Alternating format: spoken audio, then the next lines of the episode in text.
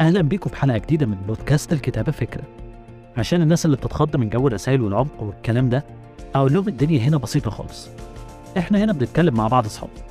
يعني ببساطة كلامنا كله عن الأفكار اللي ممكن تطلع من الكتابة وبالذات من كتابة الأفلام والمسلسلات. كل حاجة بيبقى جواها رسالة.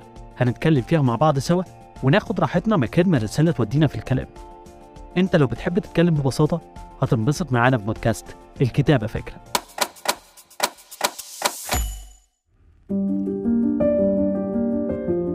ساعات كده الواحد بعد ما بيعدي على موقف معين والموقف يخلص خلاص بيجي بعدها بيومين تلاتة كده يلاقي وجهة نظره اتغيرت. يلاقي إن حكمه على الموقف ده اتغير خالص وابتدى يحسب الموضوع ويفكر فيه تاني من الأول. كلنا بيحصل معانا كده ودي مش مشكلة فينا بس السبب إننا أوقات كتير ممكن نبص على الموضوع من زاوية واحدة. ولما بنبص له من زاوية تاني بنلاقي إن كل حاجة اتغيرت. يعني أنا مش هضرب أمثلة دلوقتي وخلينا نخش في الموضوع على طول المرة دي. ونربط الواقع ده بعالمنا المفضل في البودكاست. والمرة دي الربط مع الواقع هيكون مع مسلسل. مسلسل الصياد اللي اتعرض في رمضان 2014 بطولة يوسف الشريف أحمد صفوت ودينا فؤاد. تأليف عمرو سمير عاطف وإخراج أحمد مدحت. طبعا مسلسلات يوسف الشريف في إجماع من ناس كتير على قوتها وجودتها بس أنا بشوف مسلسل الصياد من أقوى أعماله وأقوى مسلسل جريمة اتعمل في مصر بشكل عام. المسلسل متماسك قوي في قصته ومستوى التمثيل والإخراج كان عالي جدا. حتى الموسيقى التصويرية لمصطفى الحلواني قدرت إنها تجسد كل لحظات التوتر والغموض والقلق والحزن والخوف وتخليك تندمج معاها جوه الأحداث. لما نروح نتكلم عن قصة المسلسل هي بتدور حوالين الرائد سيف عبد الرحمن اللي بيفقد بصره وهو بيقبض على مجرم اسمه الصياد. وبعد ما بيسيب الخدمة بترجع جرائم الصياد تتكرر مرة تاني بنفس الشكل. فبيطلب النقيب طارق إن الأجهزة الأمنية تستعين بسيف علشان يعرفوا أكتر عن الصياد خصوصا مع تشابه أسلوب الجرايم مع أسلوب الصياد اللي قدر سيف إنه يقتله. وبيوافق الجهاز الأمني على فكرة طارق وبيستعينوا بسيف وبيبتدي يحكي كل حاجة عن اللي حصل له مع الصياد علشان يقدروا يواجهوا المجرم الجديد. بس بتحصل مفاجآت كتيرة بعد كده بتقلب الأحداث. ولحد هنا مش هقدر أقول حرف تاني عن قصة المسلسل.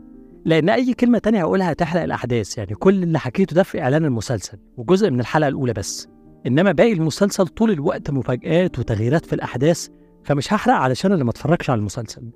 خلينا نقول بقى إن السيناريو اللي كتبه عمرو سمير عاطف كان ذكي جدا في كل التفاصيل اللي كانت بتتحط طول الوقت في الأحداث. السيناريو قدر إنه يبني الشخصيات ويدخلك في الأحداث وكان المؤلف بياخد قرارات ممكن تكون صعبة وتخليك تفتكر إن المسلسل ممكن يقع. بس في كل مرة كان عمرو سمير عاطف بياخد قرارات جريئة ومع ذلك بيقدر إنه يعدي بيها ويعلي السيناريو أكتر. ومنها قرار جريء جدا كان في الحلقة 12 الناس افتكرت بعدها إن المسلسل هيقع لكن المسلسل بعدها مستواه عالي أكتر. مع التحديات اللي عمرو سمير عاطف حطها لنفسه كان برضه قادر في كل مرة إنه يفاجئك وأنت بتتفرج. مهما حطيت توقعات أنت هتلاقي السيناريو قاعد بيخدعك كل مرة بمفاجأة مش متوقعة خالص. كل حلقة ممكن يكون فيها plot twist قوي جدا بيقلب أفكارك. يعني ميزة السيناريو إن هو خلى ال plot twist دي مش بتحصل مرة أو مرتين لا ده كتير. وكلها كانت بتبقى في وقت انت ما تتوقعوش أصلا وبيقدر يبني ليها كويس من ناحيتين الأولانية إنه يخلي عقلك يبعد عن التفكير فيها خالص والتانية إنه يخليها لما تحصل تلاقيها منطقية فعلا مش plot twist محطوطة وخلاص عشان أفاجئك لا أنت لما ال plot twist دي بتحصل بتلاقي نفسك بتراجع الأحداث من الأول تاني وتلاقي إنها منطقية بس هو اللي عرف يغفلك وخلاك ما تركزش فيها والنقطة دي بالذات مش سهلة إن السيناريو بعد ال plot twist يخليك ترجع في الأحداث وتكتشف إنها كانت باينة قدامك بس أنت اللي ما خدتش بالك. وأكبر دليل على كده ال plot twist بتاعت الحلقة 24 اللي ما عدتش على تفكير أي حد خالص وبعتبرها من أقوى المفاجآت اللي اتعملت في أي أعمال درامية. وبما إني اتكلمت عن السيناريو كده شوية حلوين بس برضه لازم أتكلم عن التمثيل. لأن دور الشخص الكفيف اللي عمل يوسف الشريف ده صعب وكان متوقع إنه يتقارن بكل الناس اللي عملت الدور ده. بس هو قدر إنه يأديه بطريقته هو وطلعه بشكل مختلف وقدم أداء طول الوقت مبهر.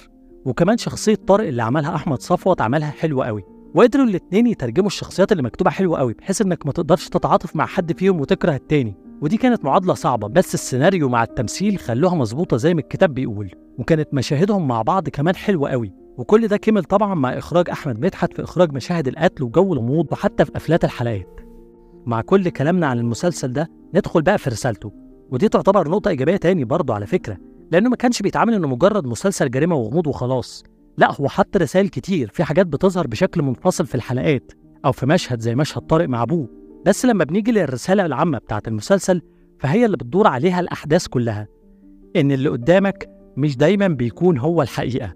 إن اللي بتفتكره واضح قدامك وأنت بتبني عليه كل أفكارك واستنتاجاتك ممكن يبقى مش زي ما أنت شايفه. وتكتشف إن الحقيقة حاجة تانية خالص. أو ما تقدرش إنك تكتشف الحقيقة وتلاقي إن اللي قدامك ده أنت مش قادر تفهمه. وأنا هفسر لكم اللي قلته ده بمثال أحسن. كل واحد كده يفتكر في مرة بعد ما اتفرج على فيلم رعب إيه اللي حصل له.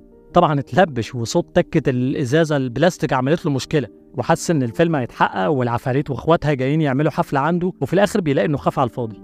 زي كده مثلا موقف حصل لي كنت بسجل في الاستوديو وبعمل مونتاج والنور كان مقفول ومفيش غيري. ببص على الإزاز بتاع الأوضة لقيت ظل واقف لي. اتخضيت واتوترت ودورت على النور علشان أولعه بس لما ولعت النور لقيت إن الظل ده كان المايك وأنا جالي خداع بصر. افتكرت إن في حاجة في الاستوديو.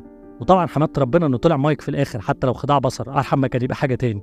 المهم بقى لو كل واحد كده تخيل كم مرة اتعرض لخداع بصر زي ده. وكان هيصوت ويلم الناس وفي الآخر طلع الموضوع ولا حاجة.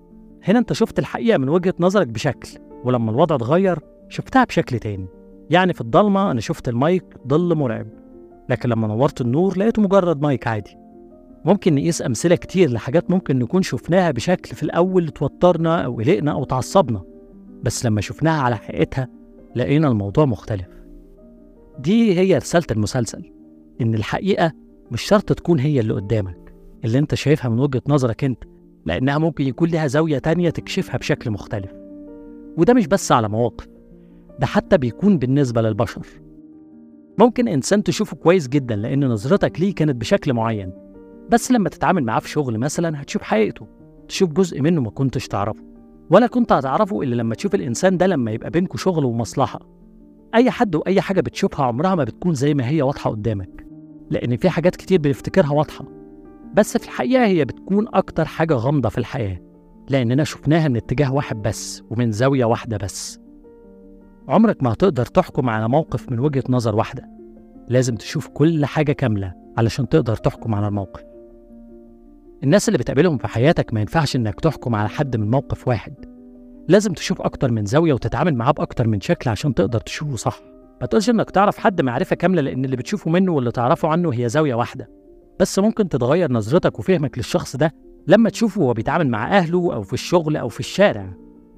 يعني في أوقات كتير بننخدع من نص الحقيقة وده عشان إحنا شفناها من منظور ضيق. ولو شفناها من أكتر من اتجاه وشفنا الحقيقة كاملة كل حاجة هتتغير قدامنا. كل حاجة مش زي ما بتبقى ظاهرة قدامك. في احتمال كبير إن اللي بتشوفه يبقى خدعة من عقلك أو خدعة لأنك ما شفتش الحقيقة كاملة. الرسالة دي اتحطت في المسلسل بوضوح إنك في أوقات كتير بتشوف ناس من منظور معين وبعدين تكتشف إنهم عكس ما تخيلت. وفي مواقف بتظهر قدامك بتتخيلها بصورة معينة وبتستنتج بقيتها. بس لما بتشوف وبتسمع كل حاجة بتلاقي إنك بنيت استنتاجات غلط. دي رسالة مسلسل الصياد اللي ما شافوش لازم يتفرج عليه وأنا متأكد إنه هيخلص ال 30 حلقة في يومين ثلاثة بالكتير عشان الحلقات هتشد ويكمل مش هيقدر إنه يوقف فرجة إلا في الآخر. بالذات لأنك في الأول وأنت بتتفرج هتحس إنك فاهم كل حاجة بس بعد كده كل حاجة هتتغير. الحاجات الغامضة ممكن تبقى واضحة والحاجات الواضحة ممكن هي اللي تبقى غامضة. ما تخليش نص الحقيقة يخدعك ولا تتسرع إنك تحكم على حاجة من زاوية واحدة. حلقتنا النهارده خلصت. أتمنى تكونوا استمتعتوا بيها وبترشيح مسلسل الصياد ليكم انكم تتفرجوا عليه وتقولوا رايكم في المسلسل بعد ما تتفرجوا. استنوني في حلقات تانية مع رسائل تانية في بودكاست الكتابة فكرة. أتمنى تكون عجبتكم الحلقة من بودكاست الكتابة فكرة. تقديم وكتابة عادل أبو الفضل. design و branding أحمد رأفت وحبيبة حجاب. تقدروا تسمعوني من سبوتيفاي Apple Podcasts SoundCloud بوديو وأنغامي. شكرا ليكم على استماعكم واستنوني في حلقات تانية من البودكاست المفضل ليا عشان بكلمكم. الكتابة فكرة.